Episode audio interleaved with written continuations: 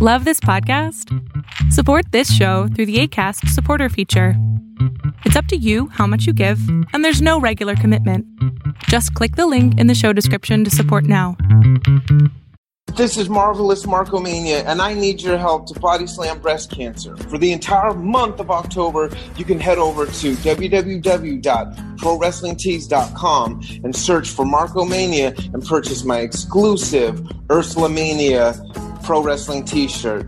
All proceeds that come to me from the sale of this shirt will be donated directly to the Women's Cancer Resource Center in Berkeley, California.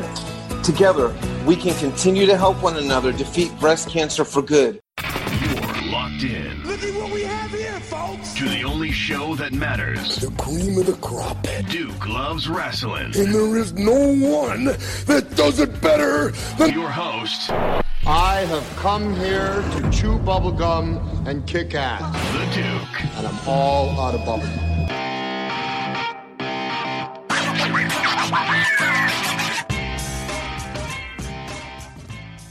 Welcome back to the Duke Loves Wrestling podcast, the show about pro wrestling and everything else. And let me tell you something, folks. I am so excited this week.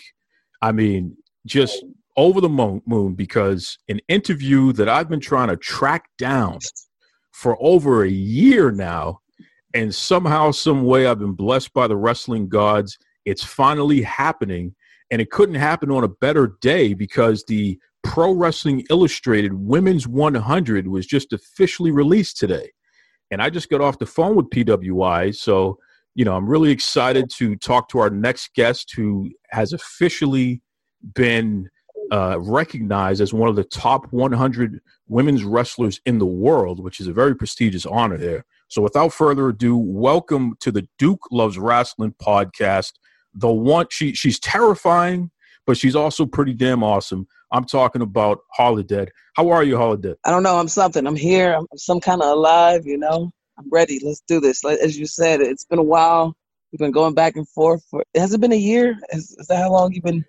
We've been trying to do this. I feel like it's, it's, maybe more like six months, not a year. I don't know. No, I'm telling you, it's it's it's been a year. It's been. I think the first time I reached out to you was was somewhere around last August, and then we started really talking back and forth in December. You know, which this isn't I'm gonna I'm gonna peel back the curtain here, folks. This isn't unusual. This is a this is a thing that happens because you okay. know. So it's not me. It's not me. No, no, no, no, no. People have busy schedules and, and what have you and lives. A funny story. The longest I've waited from the initial point of contact to the actual time an interview happened was two years, and that was Ken Shamrock. So listeners of the show, you remember that that Ken Shamrock interview. It took about two years before it came to fruition, but it came. Uh, you were about a year and the thing that I, I, I really love, because you, you, don't play games, first of all. I mean, Holidead, you're, you're straight up. Uh, I want to talk about this because I know there are a lot of folks out there listening to the show. They may be podcasters or, or promoters or what have you who interact with wrestlers on various levels here. Um, you ask a lot of questions. So, first thing you asked me was, okay, what's the show about? Do you have a sample of the show? When do you want to do it? And you were very clear about some of the things that you you wanted to talk about, want to have. You wanted to make sure that this was actually a reputable, serious thing going on here. Talk to me about this. Have you have you encountered not so reputable folks in the past, or what have you, that shaped the way that you approach who you give interviews to? Um, I just want to say first off, I'm not a fan of doing interviews like at all. Like, uh, so this is something that's taken me a while to just like realize, all right, this is something I got to do regularly. Like I think one of the first interviews I did actually was with uh, Alicia Atout, and she like she saw I was gonna be at some show in Canada, and she was like, "I'll see Holidead's gonna be there. We got to get an interview." And me just being me, I replied to a tweet, and I'm like, "Yeah, something, something, whatever."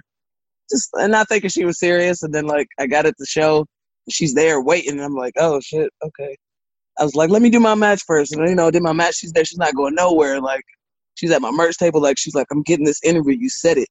And I'm like, oh shit, I said this. I got this interview. I did the interview. Like she had her own place set up. She had the questions ready. Like it's actually one of my favorite interviews. Again, it's not something I like doing. Like you know, as a wrestler, you put your socials out there, so you get. Hopefully, this is not PG. You get a shit ton of emails all the time. Like, hey, you want to do an interview and do an interview.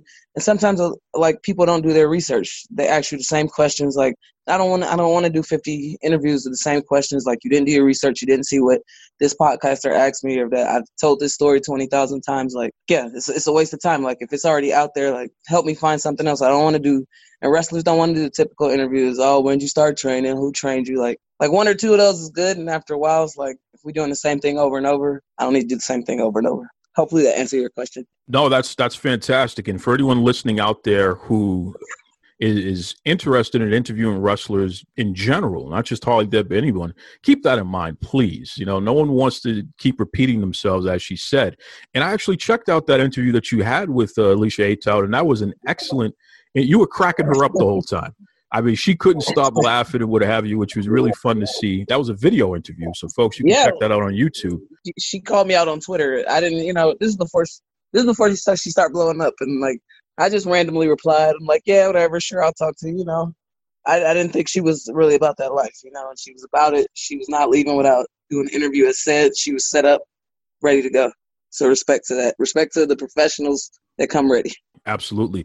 And, you know, Holidead, you're somebody who you're consistently in the mix of not just the woman's revolution, but the evolution of the wrestling industry. One of the things that I've noticed in following your career is that you seem to be right there when things are taking off and, and when they're on the cusp of blowing up even greater. And, and I really respect you for that because that means that you're thinking, you're, you're moving in the right direction that's the main idea. And you're putting in the work and you're helping things along.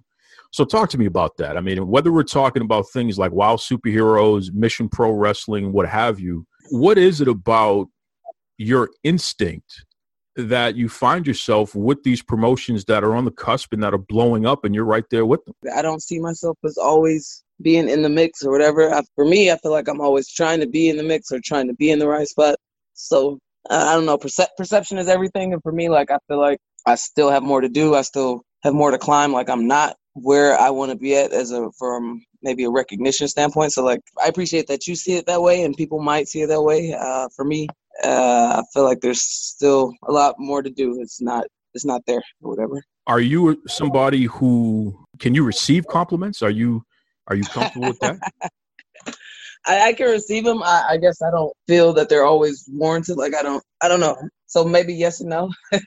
I mean, I'll take them, but I, I don't know. I feel like I should be doing a lot more than I'm doing. So I mean, I'll take the compliments. I appreciate. It. I appreciate any recognition. Absolutely. Uh, I just feel like I should be doing more. I asked you that question because I'm definitely somebody who's not very good at taking compliments. I'm I'm always on the move, so I don't mm-hmm. I don't spend enough time, and that's something I need to work on personally. I don't spend enough time smelling the flowers. I plant the garden and yeah. I keep going when I think about you, when I think about Holidead, and again, I'm just observing here, you're somebody who is constantly moving so much that I, I wonder if you realize the garden that you, you've already planted. And it's like, let's take this PWI Women's 100, for example. Literally, there are countless wrestlers in the world. And regardless of the fact that the industry is so slow in acknowledging the hard work of women's wrestlers in particular, there are a ton of women's wrestlers all over the world you're ranked as one of the top 100. So when I say that to you, literally you're in the women's 100 pro wrestling illustrated literally the standard in in wrestling magazines and what have you. What comes to mind when you're being acknowledged on that type of level? Uh, like that's my first reaction. Uh, um it, it's cool and i appreciate being recognized. Uh i don't know. I want a little more. I don't know yeah, I'm not. I don't know. I don't know how to smell the flowers. You're right. You called it. You see it. I don't know what else to call it. Yes, that's it. I love it, and I and I think that a lot of the more successful people, that's that's a, a symptom. You know what I mean? Where it's like you, you, you, you you're you're in the middle of it. You're moving. You're living it. So it's it's hard to stop because you got so much more to accomplish. You know, I had someone, um, Nina Monet. Okay, so this is Siren the Voodoo Doll mm-hmm. somebody who you've known for you know most of her career in pro wrestling industry and you've been on many tours you've been involved with her tagged with her what have you and she highlighted you in particular she talked about Holidead being a person who's like her rock in pro wrestling somebody that she can always go to for advice somebody who can help her calm down when her mind is racing and, and she's she's trying to do too much and what have you. She she highlighted you as somebody who's just extremely supportive, and, and I thought that was interesting. And then I interviewed David McLane from WOW Superheroes. And he talked about Holidead being one of the leaders and, and somebody who people can turn to and what have you. I'm like, oh, wait a second, this is interesting. And then I spoke to Thunder Rosa, and she talked about her rock and somebody who's extremely supportive and somebody who's always there. And, and, and she was talking about you. People constantly talk about Holidead as being a serious support system and somebody who they look to for guidance and what have you. So again, there's a theme here. I know I'm, I'm, I'm asking you questions that are, are related to each other here, but when your peers are talking about you that way, do you see yourself that way? Uh, you asked a lot there. Okay, I'm trying to trying to marinate it all and and regurgitate the answer. Um, do I see what my peers see? That's what you're asking me. To... Yeah, and actually, let me rephrase the question. Even let me go a little deeper than that. Okay. Oh, deeper. Okay. Okay. Are you conscious of the fact that you are actually helping your peers continue to stay grounded and be the best versions of themselves, especially at that stage in their careers? Are you conscious of this? Is this something that you wake up every day and you say, you know what, I'm just going to help people and that's what I'm here to do? Or is this just a happy accident where it's like you're just being you and, and by circumstance, that's one of the byproducts of you being you? On the level that you asked it, no. Like, as far as the way you questioned it, am I conscious that I'm keeping like motherfuckers grounded and shit? Like, no, I no, I don't look at it like that. Like, um, again, I've said on many podcasts before, like I love this. Like wrestling is my first love. Like it is a drug. Like it's something. If if I woke up and could choose something else to be as passionate about, I would because it's a it's a love hate relationship. But like I love this, and like if I'm backstage and somebody's asking me something, like their opinion on something, like I'm gonna tell them the best answer that I feel is best for them, best for the show, best for the match. Like if somebody's backstage and needs some help, like I don't like just my love for the business or whatever. Like I'm gonna help anybody I can so that we can all put on the best show, put all put on the best matches to go out there and do like this fucking crazy thing we love. Um, I don't wake up as a conscious decision like I'm gonna change this or whatever, whatever. I mean, I'm just a generally good person, and there's so many shit people in this business that don't do that, or they there are people who look for the opportunity to shit on somebody else or put them down or shit on somebody's name, drag somebody through the mud because of their own insecurities.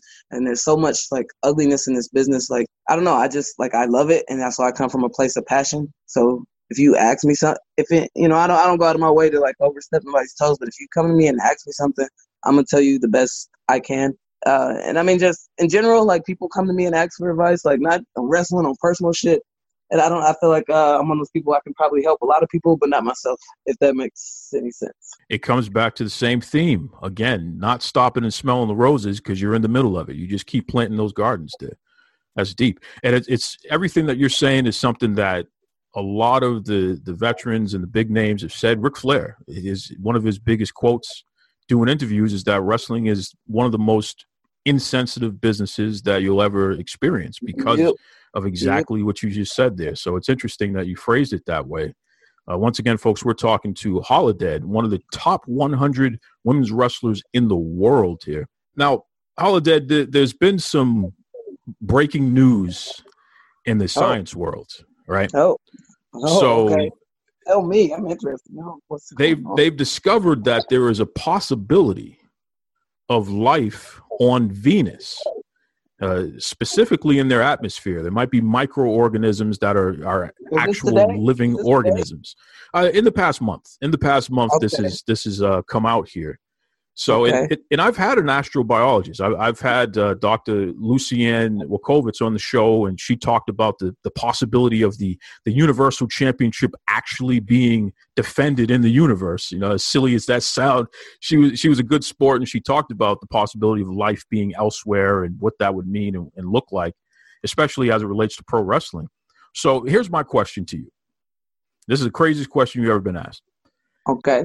If an ET extraterrestrial were to drop down on Earth today, and, and they were standing in front of you right now, and they said to you, "Explain to me who Holidead the wrestler is," how do you answer that question? Who is Holidead for for somebody who's never watched you before? From someone who doesn't really know much about pro wrestling, who is Holidead? Okay, so I'm not explaining this to an extraterrestrial. Is a regular person, right? No, no, no. We talk about somebody that, I- has I no clue. Extraterrestrial, extraterrestrial. I don't know if they speak English. I can't use references because they don't know about movies and stuff. So I'm saying that, like you know, come Listen, on, they- give me They they they might have studied the dictionary something. They might be on Alright, ball. so extraterrestrial that speaks English and they know some some movie references and stuff. Okay, and they they know some American terms and and stuff. All right. ET ET E could speak English. Come on now, come on, right? I'm just saying. I'm just saying. I got to keep all this in mind. Extraterrestrial is a different kind of explanation to a regular person. But I, I, I understand where you are trying to go. Um, Holidead is the person that when all this shit boils up inside their head, that person that keeps everything inside, they help everybody else but themselves, and their shit starts to boil over, and that and that, that flip switches. You know, they they turn into that Incredible Hulk, that that Doctor Je- Jekyll, Mister Hyde, that true self, them, that motherfucker that loves pain, that loves giving out pain, that just wants to hurt people and is full of fucking anger and rage. That's that's all it is. I mean, I feel like that's a very simple explanation. Listen, you got right to the point, and and all anyone has to do, including you extraterrestrials out there, in case you're listening, all you have to do is watch a Holidead match, and you'll see exactly what she's talking about. Go watch the original Dr. Jekyll, Mr. Hyde. I believe it's one from the 60s. Could be something like that. This motherfucker just spatially starts tripping out. He turns into this deranged dude. He he likes to go, you know, do some illegal activities. I ain't gonna say how that's illegal activities, but he thrives he thrives off like that anger and that rage and that yeah, that's that's how it is. That's you know, she's not a gimmick. That's my other person, and that's my mental therapy. You know, that sh- you know she gets that out. She That's her- sure that's does. That's our therapy. Our therapy sessions. We need them a lot. Yeah, I hear that. And another in another place that clearly you're doing your therapy sessions is in the gym because you you maintain some great Oh, yeah. shape. That's that's very clear here. So I want to ask you about this for anybody who's paying attention. You know, a lot of us, unlike Holidead, you know, we have our COVID bodies. We, we've been we've been locked in the house, and maybe we've Hey, no excuses. No excuses. I knew that was coming. It's always something you can do. It's always something you can do. Well, well, well. Answer answer one this one for me. So, aside from the physical, there, what's a typical holiday meal? Like, if you you know a, a typical meal throughout the day, what do you what are you normally eating and what have you, and, and what's your cheat when you really want to have a special treat there? I'm not eating nothing special. I eat. I know people don't like to hear when they they ask for advice, but it's a fucking balanced meal. It's usually some chicken, some kind of rice that's flavored, and vegetables. I saute my vegetables, you know, a little extra seasoning on them. Some chicken. I, I like my garlic teriyaki chicken. Some rice, and it's portioned out on my plate. The carbs is usually half a cup, cup of a cup of uh, protein, a cup of vegetables. Yes, every day, every fucking day. That's why do, I do different chicken, garlic teriyaki, lemon pepper, parmesan garlic, so it don't get too boring. I don't really buy a lot of pork. I don't really eat a lot of uh, beef. Every now and then I'll do a steak, but you know, stick to your lean proteins: chicken, fish, ground turkey. It's not that bad. Season it up. It's fine. Uh, I only buy water. Like I don't, I don't drink juice. I don't drink pop. And it's a lot of fucking sugar in that. People like to act. It's the simple shit we've been they've been telling you since elementary. Follow your, your dietary charts. Uh, but a cheat. Um, the grocery store has some really good fucking fried uh, chicken wings and mozzarella sticks. I usually get that. Maybe like a bottle of wine. I got my ranch dressing, marinara sauce on the side. Maybe like a box of Whoppers, some cherry sours. And that's it. Not, not a not a massive cheat, you know. Just something out of the the regiment of regular healthy eating. Now, you you, you said something that kind of threw me off here. Okay, uh, now No. listen, I'm not trying to start nothing because You let- let- clearly you are. I, well, I, I, and I and I want to be I, want to be upfront, Holidead. okay. I, I think I can outrun you because I, I I'm used to running away from from people who are bigger and stronger than Uh-huh. me. So I'm not gonna I'm not gonna act like you know what I'm saying. But I, All right, I, but I'm not trying to talk tough. Insulting because it's. well, I'm not I'm not trying to act out. tough, Spit it out. but I'm Spit just saying out. if you if you show up outside my door, I'm going the other way. So just know that, okay? Uh-huh. I stay Okay. in sneakers. Just know that. Okay. You said pop. I Now, did say pop because that's what it's called. Pop. Okay, now I- Yeah. I, am not sure if you're talking I about. mean, a- some people like to call it soda. Whatever. okay, okay, okay. So it's soda, but you called it pop. beverage. Yes, I do call it pop because that's what it's called. It's I- called pop. I, I need Yeah. to know where this is coming from. I mean, who misguided you and, and had you say this this terrible word? I mean, it's it's soda. Everybody knows it's soda. It's soda, soda. pop. Soda pop. Yeah. And you put respect on the last name, right? Uh, That's hey, the name listen. that carries down for generations is the last name, Soda Pop. So hello, Pop. Okay. Your right. last name is what people gonna remember you by, right? That's Yeah. what's gonna carry on to your grandkids or whoever, so forth, so forth. Now your first name, Pop. Soda Pop. Pop. All right. Pop. So I, I gotta. I, I'm gonna. You- I'm gonna put respect on Pop because I don't want any problems. Yeah. But you know, I'm, I'm gonna have mind control over Holidead because when she's not around, I'm gonna call her Soda. But when she's around, I'm gonna call Pop. So she don't know that. But that's That's okay. right. That's right. We're gonna keep That's that right. here. And and you said That's you right. said your you said your ranch dressing. So are you a dipper? I, I had a whole show about this. I like to dip my chicken. Okay, I'm not one of those people that just eats plain chicken. I gotta have my dip. I gotta have my barbecue sauce, my ranch. I have to dip. Are you a dipper? You mean like do I like to dip it in or pour it out? What you mean? Is that what you mean? Yeah, dip it in. But like the the kind I got, you got to pour it out. So like I like to pour in so that I can dip it. But I would prefer to dip it into something that way you can get more of the meat See, In the See. sauce. Uh huh. so I'm I with you. We, we, we there. You know, we We good there. on that. The, the Yeah, pop the- thing, that's another that's another thing. But I'm with you. I'm with you on the dip. you know, it, sometimes you just have to find the common ground. So we, we couldn't There we get there go, with the we pop, but we but we got there with that. There. Now you don't do any of the sports drinks there. You said you just drink water, so none of that other stuff, enhanced waters and nothing like that. Um, I do drink a lot of coffee. Okay, extreme amount of caffeine. Um, Okay. like I only usually drink like energy drinks usually on show days, but like around the house and like throughout the week, like I'm this caffeine addict over here, caffeine addict central. all right. So It's- if if Holidead is is is is making the coffee, what is it? Wait, wait, wait, let, let's let's give it the whole nine yards here. I want to have a Holidead coffee right now. What am I doing? Oh, ain't that it ain't that special. I mean, it's just you know. No, I mean at the house, I'm I, I'm apo- I apologize to coffee drinkers. I do have the instant coffee. I have not, I've not upgraded my life and bought me a fancy coffee machine. I have used them before, but at home I'm quick. I'm on the go. It's like I gotta I gotta boil that water up, pour it in, scoop, scoop, scoop. Let's go. We gotta go. We gotta go. I like the, I just like the way the shit. I like the way it tastes. I like the way coffee tastes. Do you have a particular brand that you prefer? No, see, that's where I'm like the coffee head. Like, don't kill me. Like, you know, I'm not. I I, I do the instant coffee, scoop, scoop. You know, I mean, Wow. I'll buy it every now and then, but I mean, cause I cause I go through so much of it, so it's just easier and it's more frugal. I'm a very frugal person, so it's more frugal for me. Like, I'm not I'm not one of those brand people. Like, if the ingredients is all the same, I don't I don't give a fuck. Like, I buy the fucking the the off brand medicine and stuff. That's the same ingredients as the shit that costs two dollars more. You know, like I'm not Oh. I'm not one of those people. I'm trying to tell folks. I, I see. I, I've been dealing with the allergies, which is not something I had until recently.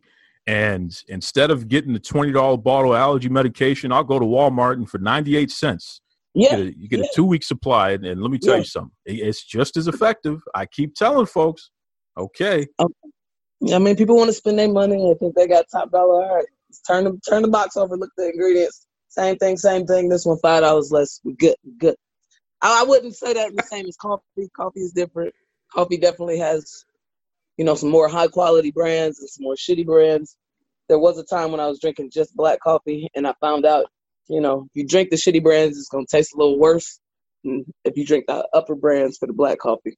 So that it does matter. It does matter you gotta you gotta try try things out. But I'm a caffeine addict in the way of I drink coffee, I, I eat fucking chocolate covered. uh coffee beans. Yes, I do like their Tic Tac. So Oh man! So listen, any any of you coffee companies out there, if you're listening right now, one Yes. of the best endorsements that you can get Yes. is literally one of the, one of the top wrestlers in the world, Holidead.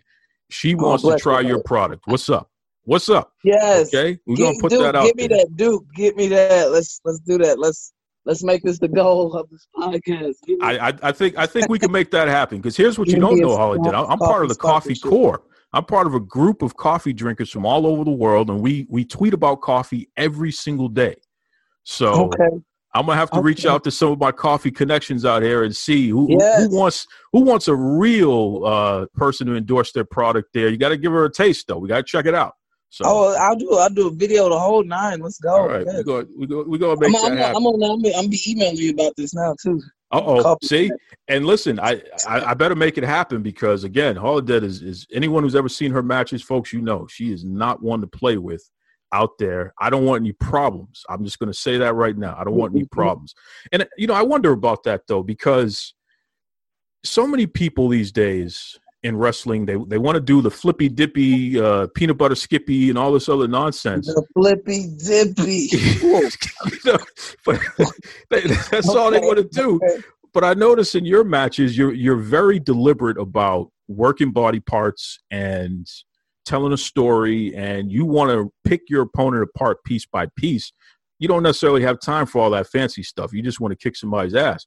So, how important is it to get the basics down, the fundamentals, when it comes to pro wrestling, instead of all of this Cirque du Soleil stuff there?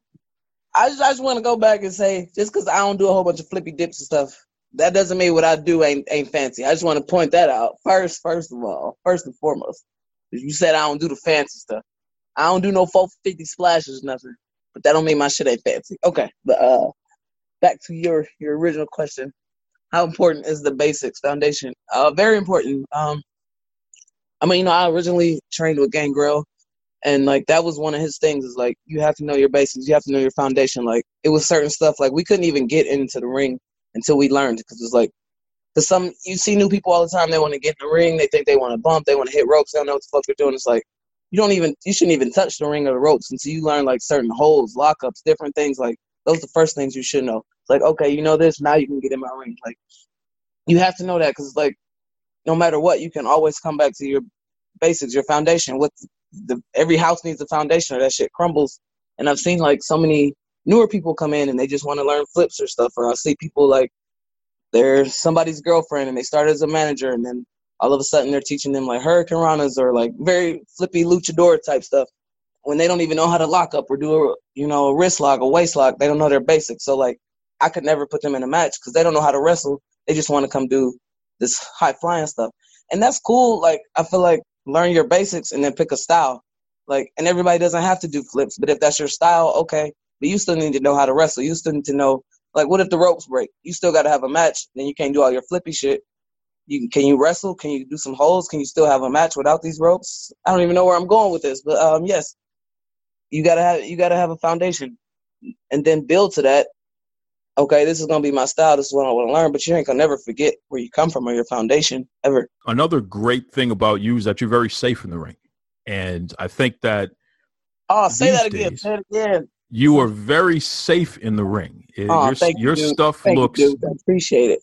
your stuff looks devastating, but I have never heard anybody, you know, having to go lay up for six months after they've been in a match with you per se, because you you you're a professional, and that's the main idea, folks. Please be a professional. Get reputable training. I mean, you trained with somebody mm-hmm. who was in the biggest promotions and, and and did it on the on the highest scale, what have you, and now is continuing to train mm-hmm. some of the best wrestlers out there. So that's great to know. Shout out to, to Gangrel. And you know, yes. something that you you dipped your toe in now, and you've been doing it with Mission Pro Wrestling is commentary. So what's that all about? What's what's what's this this commentary deal with with Holidead? Because I was very surprised, pleasantly surprised, to hear you behind the mic like that. Pleasantly surprised. Okay, thank you. From you, I will take that. All right. Um, I knew Thunder was doing the whole, you know, all women's thing. Like after the whole speak out and stuff, you know, wanted to make a change or whatever. Like I saw her make a post on Facebook or something, you know, about it, saying if anybody wants to help. I just jokingly, sarcastically replied on her post like, "Yeah, you need somebody on commentary, let me know." Like I was just joking. And then I hit up Brian, her husband, on a serious note. Was like, "Hey, if y'all need something for the show, let me know. I'll, I'm down to help, whatever." And he was like, "Oh, I think Thunder put you down for commentary." I was like, "Oh, okay, I guess I'm doing commentary. Oh, I guess this is legit." And I messaged, you know, Thunder. She was like, "Yes, we need you." You. Like, oh, okay, I guess I'm doing commentary. Um, it was not nothing I ever legit thought about. Again, I, I just said a joking comment. It was taken serious, and you know, and then I'm like, "Oh, this is happening. I should prepare or whatever." Like, I mean, I, and a lot of independent shows don't have commentary, and I, and I feel it's something that definitely adds when you watch a show with no commentary versus commentary. And show I've I've heard some shows that have like some not so good commentary, and that's one thing um, you definitely want because it can take away from the show. So I mean, you know, I, I've seen enough and heard enough to know, you know, you got to know who the, the people wrestling are, do your background on them, this just so happened. Shout out to Brittany Nicole. We just we just clicked. We just vibed. Um, you know, I had never met her before. You know, we we met online but not in person, and, and we just got to the table. We just clicked. It was it was like that natural chemistry. So luckily, it, it wasn't hard. It was just you know talk about this shit I love and, and watch my friends beat each other up. I can I can about it. tell you as a as a lifelong fan and somebody who, you know, I, I've grown up really appreciating commentary. I'm a I'm a guy that's really into people who do interviews and and are expressive and talk about things. Describe what I'm what I'm watching so I can process it even more. And you and Brittany are like a mix of I would say she if she's Gorilla Monsoon, you're Jesse the Body Ventura and Vince McMahon put together. I mean, literally, I'll, I'll take that. Okay, I'll take You- that. every single high impact move, all I heard was Holidead go, oh, oh, oh! I was I was into it. I was into it. I couldn't help it. I couldn't help it. I couldn't help it. Sorry. but you know what's was fun about that? Isn't that what pro wrestling's supposed to be about? That's what it's supposed to be about. Yeah, have some fun. And, and, and it really, like you said, it did enhance what we were watching. It made every high impact move mean something that much more. Because if somebody, if a badass like Holidead is going, oh, then it's like, oh, you know what I mean? For me as a viewer, and now I can I can feel every move because you're making me feel every move on top of me seeing it. You know what I mean? So it just Right.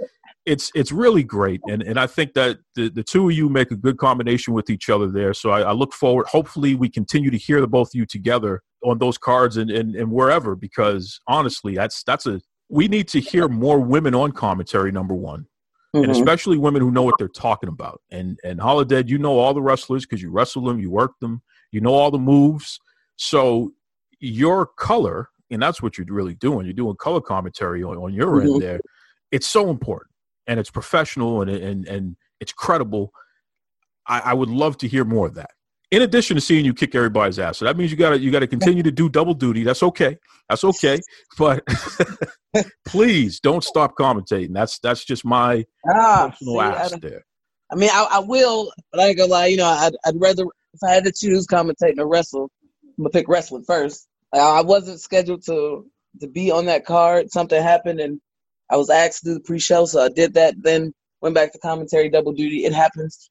But I mean, you know, I, I can't lie. Sitting there watching my friends, you know, go at each other and lay it in and do do what they love to do. You know, I was a little jealous, like, oh, kind of want to be wrestling. You know, so it, it, it's hard. It's hard when you would rather wrestle than commentate. So it's a hard mindset to get in. Like, all right, I'm here to do this. Let me focus on this. It's hard to sit there and watch because you kind of want to jump from that table and get out there. So, you know, I'm I'm on this. I'm on this next one. After this, I don't know. I don't know. I have to tell Thunder. Like, I don't know. I might I might need a match. I don't know. I don't know. Ev- Let's see. ev- Everybody listening, let's let's just we, if we got to do like a hashtag or something, we want we want Holidead on double duty, so that's all right. And- and- and, you know, if, Only if that if they paying. Only if they that's paying. I don't- right. I was gotta- about I to say that. I gotta put that out there. I gotta put that out there. This is not no. This ain't no two for one rate. Nothing like that. You gotta pay. If you ain't trying to pay, that's cool. We don't. That's fine. I'm not the person for you. That's okay. Oh man, so we, we, we can't have it our way. It's not Burger King, so we, we got to No, we got to pay. I mean, you extra. You can. You can get your way at Burger King, but you gotta pay. You want this extra sauce and that they they charge you for that. Same economy basics one on one. Come on, people. That's right. That's on. right. I love it. I love it. And, and, you know, you have such a great personality. Seriously, Holidead. Again, and let's not mistake this fact. You are terrifying. I mean, you're literally terrifying, but you have a great personality on top of that. So it's an interesting mix there. Why don't you let everybody know if if anyone listening right now, especially you coffee companies out there, I'm really talking to you. If anyone Yes. listening right now wants to reach out to you and and do some business or what have you, what's the best way to reach Holidead? You can reach me at my professional business email, which is for business inquiries only. That is holideadwrestling at gmail.com. H O L I D E A D wrestling at gmail.com. I have a Facebook fan page. It's called Holidead. You can follow me on Twitter at Holidead, or you can follow me on Instagram at Holidead and I. That's one word. H O L I D E A D A N D I, Holidead and I, because we're two people, if you were listening. Haha. um, if you would like to purchase some merchandise, you can go to storefrontier.com slash holidead. And if you are a super fan and you would like to get some exclusive content that only you will see, you can go to www.patreon.com slash holidead. So there's plenty of places to see me, catch up with me, get in touch with me. So I hope to hear from you, especially coffee, caffeine people. I'm all about those chocolate covered coffee beans. If anybody out there would like me to be their test dummy, I got you. Before I let you go, and, and this is a big one. This is a big one. In society, the most disrespectful person in, in this nation is the black woman. I mean, literally, it's just amazing the the type of hoops and challenges and things that black women face in our nation on a consistent basis in every industry. It doesn't matter what we're talking about, it's just a thing you're somebody who has been on television, you've been on web shows, you are out there making a name for yourself. You're ranked one of the, the top 100 people in your field doing what you're doing. What do you say to the to the young people? What do you say to young people who are watching you right now and looking up to you and you know planning on following your lead, whether it be in pro wrestling or other aspects of life? What do you say to those folks there who are who are paying attention to you? Oh, someone looking up to me. Oh, bless your heart. Uh, uh, life is hard, man. Um, it's not easy, you know. Um, our starting line is not the same, um, and you got to recognize that depending on who you are, where you're from, what color you are, what country you're in, what you know, what race, what gender you are. Uh, life is hard, and I, I can't say that you know it's made to be easy. If there's something you want out there, you got to work for it, and know that like work doesn't stop for some of us, um, we'll always, some of us we will always be those people that anything we have to get in life, we got to crawl, claw, scratch at always. And the hustle never stops. Even if you feel you got one thing, it don't fucking matter. You got to keep hustling because the next thing and the next thing and the next thing. And life is not fair. There will be some people who will get into positions because of their associations who they choose to be with, by the type of person they try to be. Some people are conniving. Some people will kiss ass. Some people will bring others down falsely just to help lift themselves up, and that's something you got to be aware of. It's a lot in the pro wrestling business, but just in life in general. Like life is hard. Life is not fair. People don't want to hear about you cry and complain. Find, get you a good circle of good people that you can tell your problems to about, and they can help uplift you, and you can help uplift each other. Cause shit is hard, especially right now in the pandemic. A lot of us are going through a lot. Some people are more open about what they're dealing with. A lot of us aren't. A lot of us are dealing with some stuff every day, and we, we don't have nobody to talk to. We can't talk to nobody about it. Just just keep fighting, doing your best to keep pushing for what you want and to find your your own happiness. I don't know if I answered the question. Again, I start rambling. That's my answer. a conversation that was one year in the making, and it certainly didn't disappoint. So, shout out to Holidead, really cool person someone who is so selfless. You know, she spends a lot of time helping out her peers. And as she admitted, you know, probably more time spent doing that than helping out herself. But I mean, that's just who she is. She's a giving person. And I know that at times, folks, you know, that can be a challenge when you are so willing to help others that sometimes it can get in the way of your own personal goals or what have you.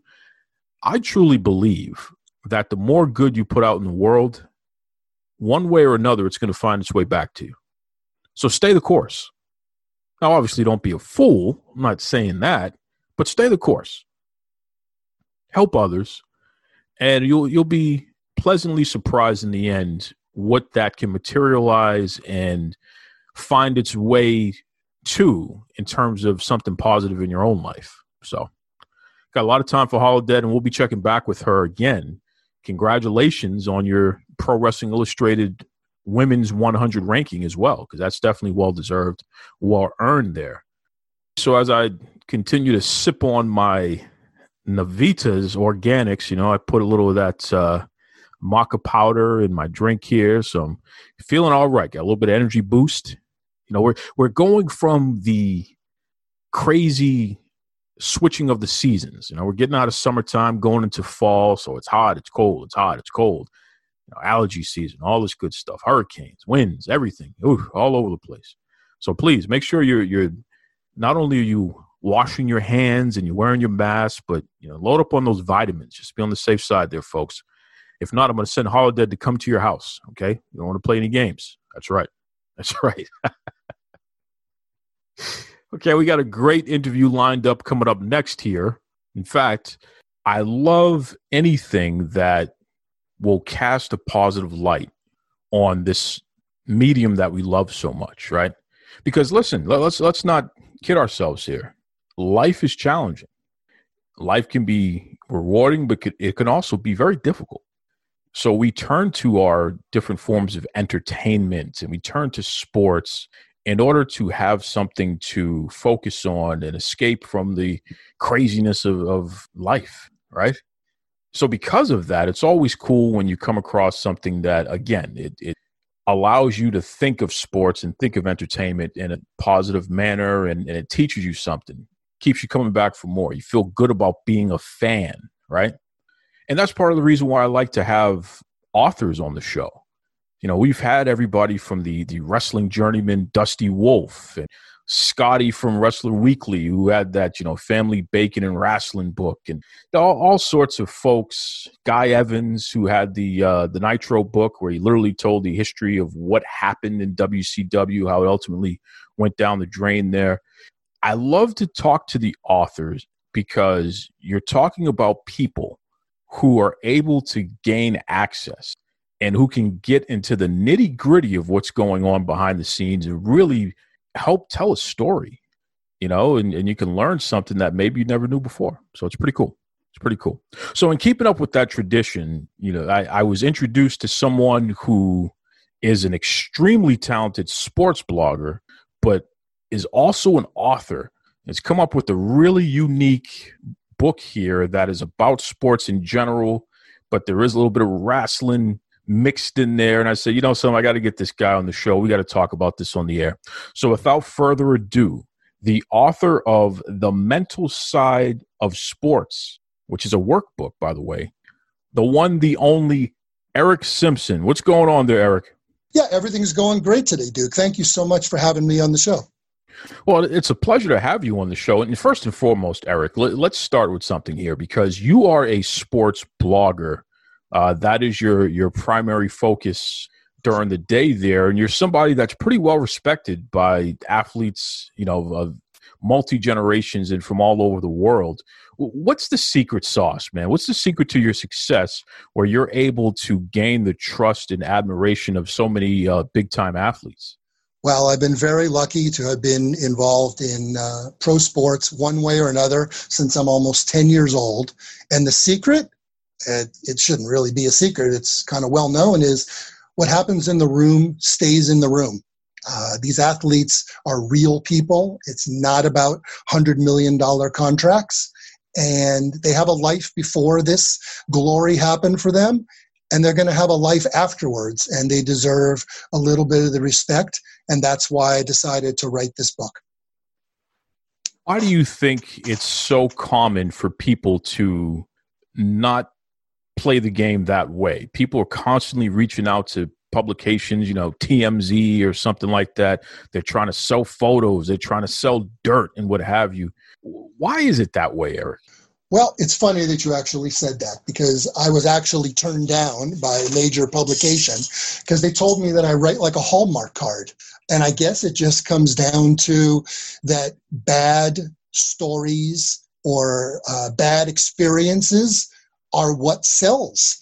And that's very sad because that kind of puts us in the situation that we are today where things really aren't changing. You know, that's a that's a great great comment there. And let me let me dial it back for a second here. You were told that you write like a Hallmark card. So I'm, I'm assuming that means that you're a little too positive, huh? Absolutely. Uh, they told me there were certain stories where I wanted to, you know, to bring out something positive that a player had done. And they said, well, that story will sell for a day. And that's a beautiful story. But we need the negative side, you know, that that player was out in the club till late at night and his teammates are angry at him. And I just, you know, I've just, been very, very blessed over the years from lots of different sports, from professional soccer to professional hockey uh, to the invasion of when uh, of when the Gracies came here and introduced Brazilian Jiu-Jitsu to America, to have been told some stories, and I just I don't I don't reveal things that shouldn't be revealed, but I try to bring out the good side that maybe somebody can learn from some of the experiences that they've had. It's so interesting to hear that because, first and foremost, who doesn't love a Hallmark card? You know, when, when we think about birthdays and, and, and anniversaries and holidays and what have you, that's that's the thing to do. You go out and you get a Hallmark card for your loved one to show your appreciation. So the fact that somebody was able to uh, say you write like a Hallmark card and say it as if it was an insult, that is just that blows my mind, man. Wow.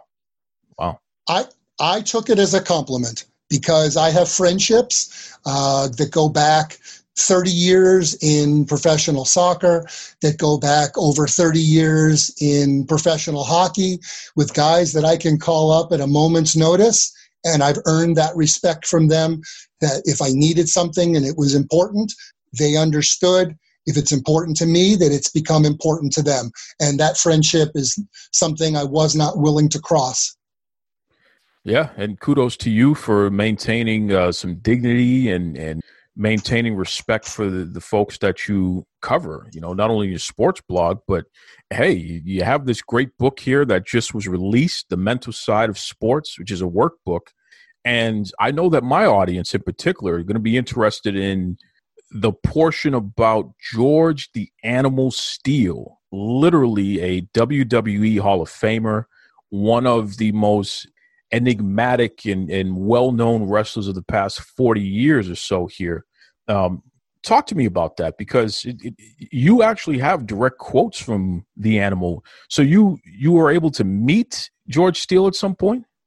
We actually did the interview over the phone because at the point when we were introduced through a mutual friend, he was going through Crohn's disease, Steele. So his health was a little bit in deterioration and he wasn't quite up to i was willing to make the drive uh, up to cocoa beach where, where, where he lived. But he just felt that we could accomplish what we needed to by speaking on the phone. If he needed to take some breaks we would stop. I would call him the next day. And he is absolutely an amazing man. And i was shocked by some of the things that i had learned. I mean i grew up watching you know, wrestling in that time. And uh, I was a little shocked to know or to realize he only wrestled during the summers. He was not a 12 month wrestler. And there's a good reason for that. He was a school teacher and he was a head football coach. And he's a Hall of Fame football coach in, in Michigan as well. He, he was there for 25 years. He never wrestled well, not never, but for the most part, only wrestled during those months of summer. Can you imagine how how just amazing George the Animal Steele must have been that he was able to not only afford to do that, where he could take most of the year off and, and just wrestle primarily at times when school wasn't wasn't happening, but also the fact that the promoters kept bringing him back you know that that is just a, a fascinating fact that I I doubt most people knew. If you want to remember who George the Animal Steele was, especially some of you younger folks there, just think back to Re- WrestleMania three. Okay, when the Macho Man Randy Savage and he had that thing with uh, Miss Elizabeth and George Steele came out there during the match against Ricky the Dragon Steamboat, and he was trying to protect Miss Elizabeth. There's a whole to do about that, folks. Uh, but that big, bald, hairy guy, and, and this was pretty much at the, the tail end of his professional wrestling career at that point. That was George Animal Steele, a guy who started off as a vicious heel, and then over time he became a beloved babyface. Oh, by the way, in his outside of wrestling world, just like Eric said, not only was he a uh, football coach, but he was also a teacher. So, can you imagine having the animal as your teacher? I, you better make sure your homework's on time when you're messing around with a guy like that, huh, Eric? Absolutely. But the other part of it is, it didn't start out that way for him. He really had to go through a lot. Now, this is way back in the mid 1940s when he's attending school. But I don't know how many people knew that he had suffered from dyslexia, and the bullying was beyond anything that that he could deal with at that point. Now, it's obviously a little different now, even though still bullying is going on in school, but he had serious learning challenges as a child. So for him to become a teacher, and it's only because of one person that gave him some limited help that he persevered, and just that small kindness on someone caring about him made a change. So that is what kind of fuels me to make the story, to write about the stories that I do, because maybe I'm going to change someone else's life and we can pass this forward a little bit. Maybe somebody reads a chapter and then realizes, hmm, okay, I'm treating my schoolmate that way. Why do I do it? Well, that's why my boss said this to me. But it was one counselor at Michigan State where he had accepted a scholarship to play football that suddenly realized maybe we should start having this guy take his exams orally because he has a lot of intelligence. And that one little bit of kindness turned it all around. He ended up going to a reform school. Once he blew his knee out at Michigan State, realized that it was not going to be a career for him in pro football. He went to a reform school, started teaching there, and the rest was 25 years of history. Just fascinating fascinating stuff. Again, something about someone who is so famous, so revered, and yet I, you know, very few people know that that backstory about his life there. That's just that's something else there. And Eric, I, I know that you you mentioned that you were a, a wrestling fan growing up as well. Um, and now you you even cover mixed martial arts. So here's my question to you: do you feel that the modern day mixed martial arts, especially you know the UFC scene and what have you, is that a little bit more pro wrestling in terms of the way the fan base is is interested in it and is following it? Do do you find some parallels between MMA and and, and pro wrestling from back in the seventies and the eighties? Absolutely, I think that with all of the media coverage that goes on with MMA, and the amazing personalities that these guys have. And each one has a different story. I mean, that's the thing. This is not just, you know, a United States mixed martial arts. No, we've got major personalities from all over the world. You know, from the Brazilians to the Russians to some some very talented fighters from the UK. Everybody kind of associates something with one of those fighters. And I think it comes from that as children, parents throw their kids into AYSO soccer, you play Little League. But I, from what I remember from being a youngster, was also there was always a karate class. Oh, I'm going to put my child in karate. I'm going to do this. So I think we can associate with these MMA fighters. Sure, sure. I mean, I can remember the, the infancy of uh, UFC and seeing folks like Royce Gracie and Ken Shamrock, Dan the Beast Severn. You know, Shamrock and Severn have been on this show before.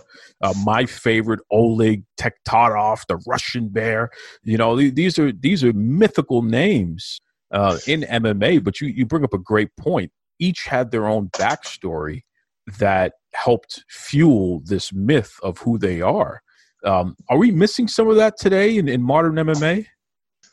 Um, if I understand the question correct, um, actually, if you could be kind enough just to repeat the question so I make sure I answer it properly for you. Well, when, when I say names like Royce Gracie, when I say Dan the Beast Severn, when I when I say Ken Shamrock, uh, Oleg Taktarov, these these early names uh, from the infancy of UFC, it feels like we don't have these mythical stars today like we did back then. And I think part of it is the storytelling. Now, this is just my position as a fan, uh, but I want to get your take because you're somebody who actively covers the sport. W- what do you think when I when you hear me say something like that? Do you feel that the was it that there were less fighters back then, so it was easier exactly. to elevate someone, or what do you think there, Eric? You hit it on the nose exactly. There are some amazing stories and some amazing characters right now that are in this sport, but it's saturated. That's that's the that's the truth of it. There are too many fighters that are getting a little bit less of the attention versus the early days. Funny that you should talk about some of the old names. In one of my other books, um, actually the gentleman that was in the first fight ever against Gerard Gordeau, Teila Tuli, who happens to be on his real name is Taylor Wily, and he's on uh, the old Hawaii Five O. Um, was actually chapter one of one of my books and was a fascinating, fascinating gentleman. Uh, what a family man. Well, he was he was un he was unbelievable. That was the man that that was in the first fight that got his tooth knocked out and then didn't know how to react. He was the sumo wrestler. Um, but back to your question, I just think it's it's just oversaturated. Um, there's only so many shows a person can watch in a in a three week period. You can't watch a Tuesday night show from Fight Island and then Saturday there's another show and then the following week there's another show. There's only so much attention that can be paid to all these fights, I think. That's an interesting take. That's that's a really interesting take there, and I agree. I agree. And it's funny that you mentioned that first fight again. The the sumo wrestler who the size difference between him and his opponent was so dramatic, and yet it was the little guy who ended up winning that fight, if I'm not mistaken. There, um, boy, that it, it, and that was the infancy of of UFC. That's how it all kicked off, right? Absolutely, that was that was fight number one, and uh, it was Gerard Gordeau from uh, from the Netherlands, and he caught him coming in. Uh, it was you know memory serves me well. It was uh, it was a knee that he took to the mouth and um, knocked his tooth out. And, you know, Taylor didn't quite know how to react or what to do and ended up going down. And the fight was finished, you know, before the first commercial had even had a chance to, to get queued up.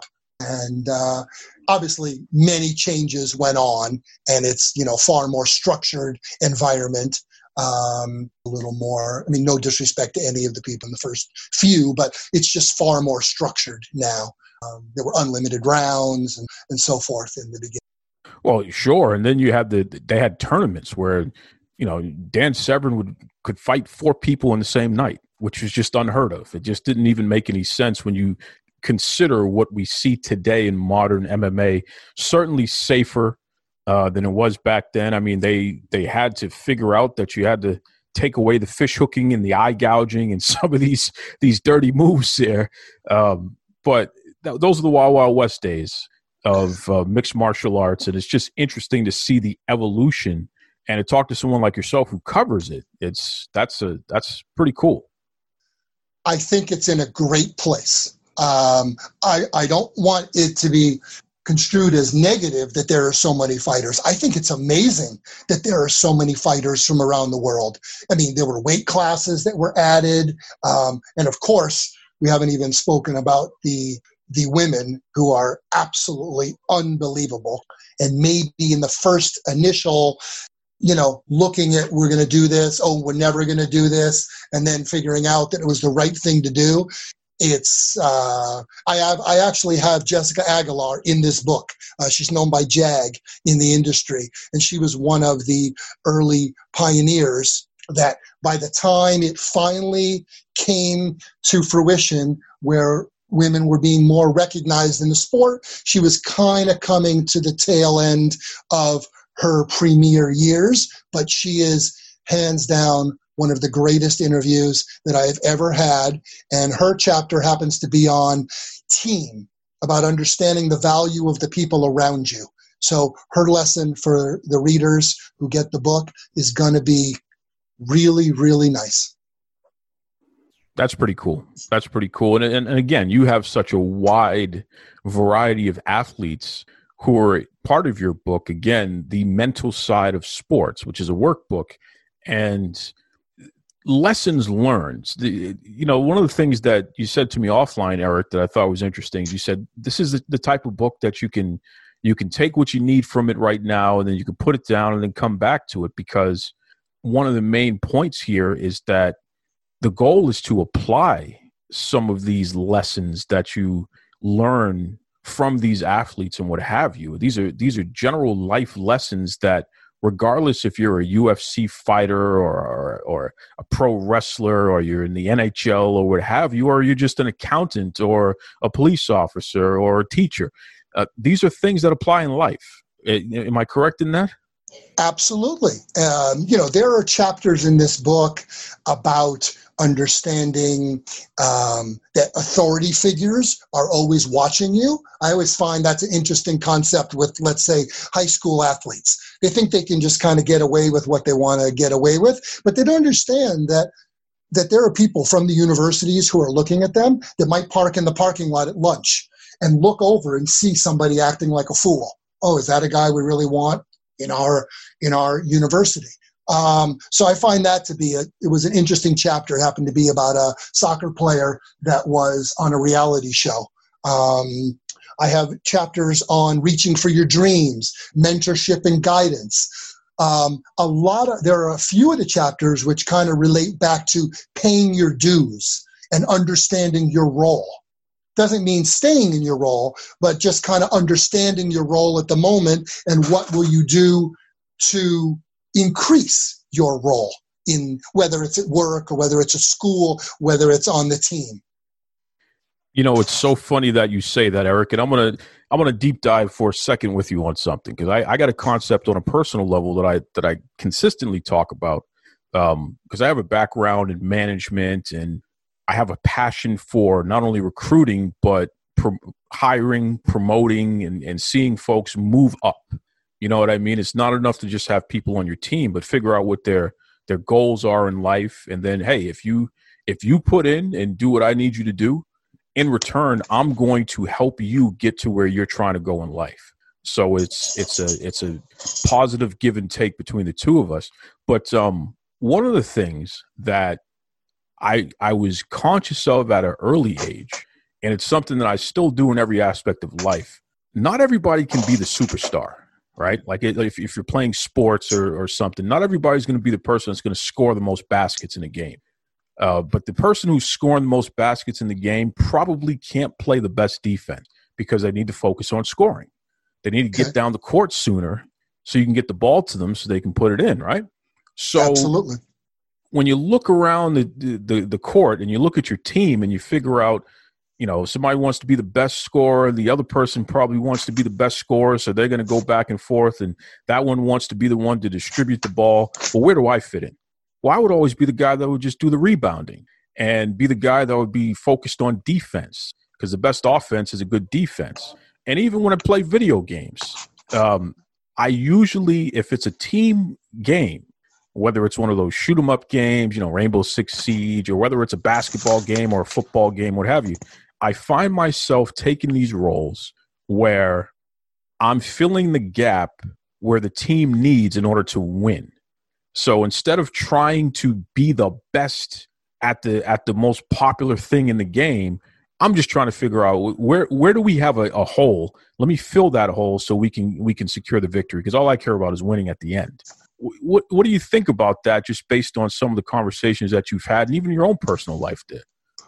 Well, I'm I'm in agreement with you. Um, as an athlete myself, when I was growing up, I went through all of the different roles where I was the superstar at one point and then got a little lazy. I mean, how many goals can a guy score in a soccer game at one time, right? I mean, where where was my work ethic? I'm already scoring 5 goals in a game and this is back at a time when players were not recruited to go overseas. So I'm just playing in my local travel team and lost it. And then I was on the side where I was one of the last guys coming on the bench.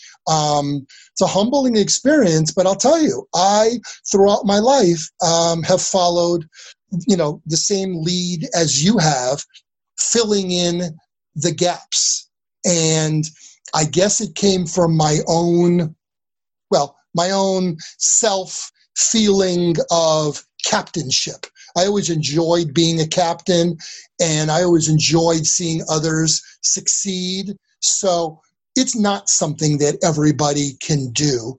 Um, and that's because we kind of come right now in this era from a sense of entitlement and a sense of instant gratification. And not everybody can do that role, Duke. Um, everybody should be able to do that role and understand, but everybody wants wants it now. Um, you know, even in, in the travel circuit that I was involved with some, you know, a little while back in here in, in, in Florida for soccer. End of a game. The parent doesn't like that you move their kid's position. Give me the card. We're transferring to another team. I mean, like nobody bothers to think there was there wasn't even a question of why did you put my child in in defense today? My son is your right forward scores all your goals.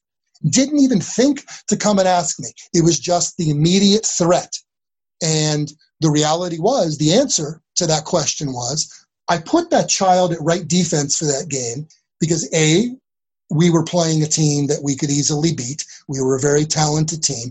And I wanted that child to understand the role of the player who plays behind him to make him a better forward. If he could now understand the mirror image, who the player who plays behind him, what that person's role was, that maybe it would help to increase their real role on the team. But the parent immediately was like, give me the card, we're transferring to another team. So not everyone can do what you did as a child and what I did for the most part. I mean, I made mistakes like anyone else, obviously. I have plenty of skeletons in my closet, but it's not an easy thing to do, Duke. Well, that's that's that's an interesting um, point to drive home there using that personal experience. But and, and you're absolutely right. We're, we're we're speaking the same language here. Everybody wants to be the star, and sometimes it's more important to for them to have the high score as opposed to the ultimate goal, which is we're trying to win here, right? We're trying to accomplish something. We're trying to move in a certain direction. And that's why you often find, and you see it even in the NBA uh, finals this year, where you have the LA Lakers, who is just this team of superstars, going up against the Miami Heat when very few people can name one player on the Miami Heat because they're just a team of of actual they're a team you know? They, a lot of folks liken them to the old detroit pistons uh, that shocked everybody and won a championship about 15 20 years ago. Um, but i love this. I, I, I really appreciate what you're doing eric because you're you're allowing folks to learn about some of their favorite and most celebrated athletes from various sports and in the process learning life lessons that hopefully will make them stop and think about their own lives and how they can make adjustments and as you said you know hopefully make this place better for all of us because ultimately that's the point you know? Let's help each other let's be kind to each other so that we continue to exist in as, as positive a society as we possibly can have. You know that's good stuff man. So tell everybody eric please first of all how can they get the book? Because now that we've given so much of a teaser here, I'm sure there's some folks listening that are definitely going to want to check it out there. What's the best way that they can get the book? Well, there are two different versions of it, and both can be purchased at my website, uh, where where all of my blog stories, the previous stories are, and that would be at uh, www.sportsinterviews.net. And there may be some other stories on there that they might enjoy as well. Um, you know, I've been very, very fortunate to cover people from Crashed Ice. Are you are, are you familiar with Crashed Ice? That's where the four skaters come down. Um, oh, it's an amazing sport that that that is under Red Bull. It's four ice skaters coming down a course and racing to the bottom, and oh, it's absolutely fascinating. Actually, I think I think Red Bull hosted one of those here in Boston uh, at some yes, point. Yeah, absolutely, I, I exactly, absolutely yeah. at Fenway oh, Park. Absolutely at Fenway Park. Yes, they are amazing, amazing athletes, and the thing is I, I, have a real big kinship with with the hockey community. Uh, these are guys that have just, uh, as well as you know, within soccer as well. But the uh, these guys at Crashed Ice, they are so humble. I mean, they go on a tour and invite. Well, like they were in Switzerland like 20 of the guys, you know, stayed at one guy's house up in the Alps and, you know, just getting to know each other. And here they're going into competition the next day, and all they can think about is sharing their cultures and their traditions.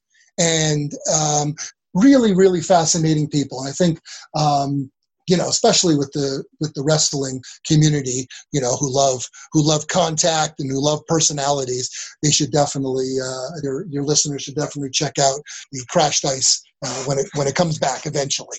Uh, I know they're not doing anything right now, obviously.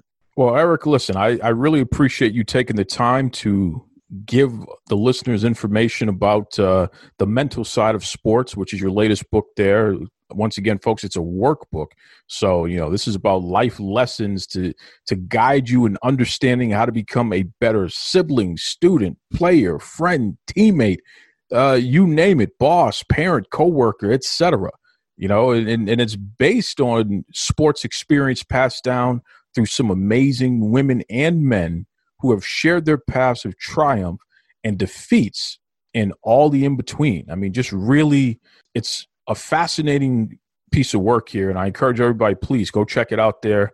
You will enjoy it. In fact, I, I encourage everybody with the holiday season coming up, not only get a, a, copy for yourself, get a copy for someone in your life, especially the young people. I think something like this is is so important for folks who are in middle school and transitioning into high school because they're really at that point in life where they're so impressionable. And some of these life lessons that they learned from folks that they look up to these these athletes and these famous folks here uh, it could mean the difference. It could mean the difference could set them on a good path there. So that's that's my soapbox and i'm standing firm on that there. Uh, but eric before i let you go what the heck is a guy who is so involved with hockey in particular and, and skate sports what are you doing in florida i came here uh, years ago to coach to coach soccer. Um, I had uh, I'm actually a fully licensed uh, FIFA soccer coach and had come down here to work um, with an academy and just needed a, just needed a little bit of a change. Um, so I came from earthquakes to hurricanes because um, at least we know the hurricane's coming and you can leave if you want to. Great talking to Eric. Just really a, a breath of fresh air, really cool guy. Definitely encourage everyone to check out his stuff there because he just he's cool. He's cool. And we'll have him back on the show as well sometime because I I enjoy talking to good people. You know, just like Holidead earlier, what have you. When it comes to speaking with good people, it, it's like chicken soup for the soul. I love it. Love it, love it.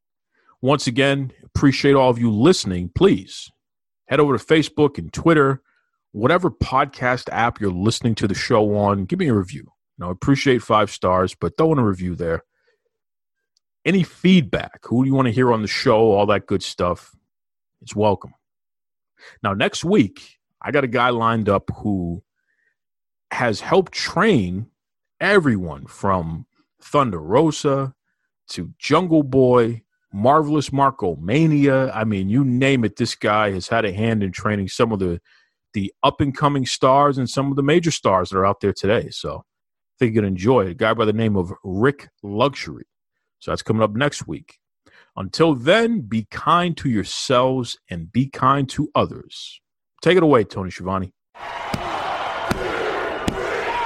This is Tony Schiavone, and we're desperately out of time on Duke Loves Wrestling.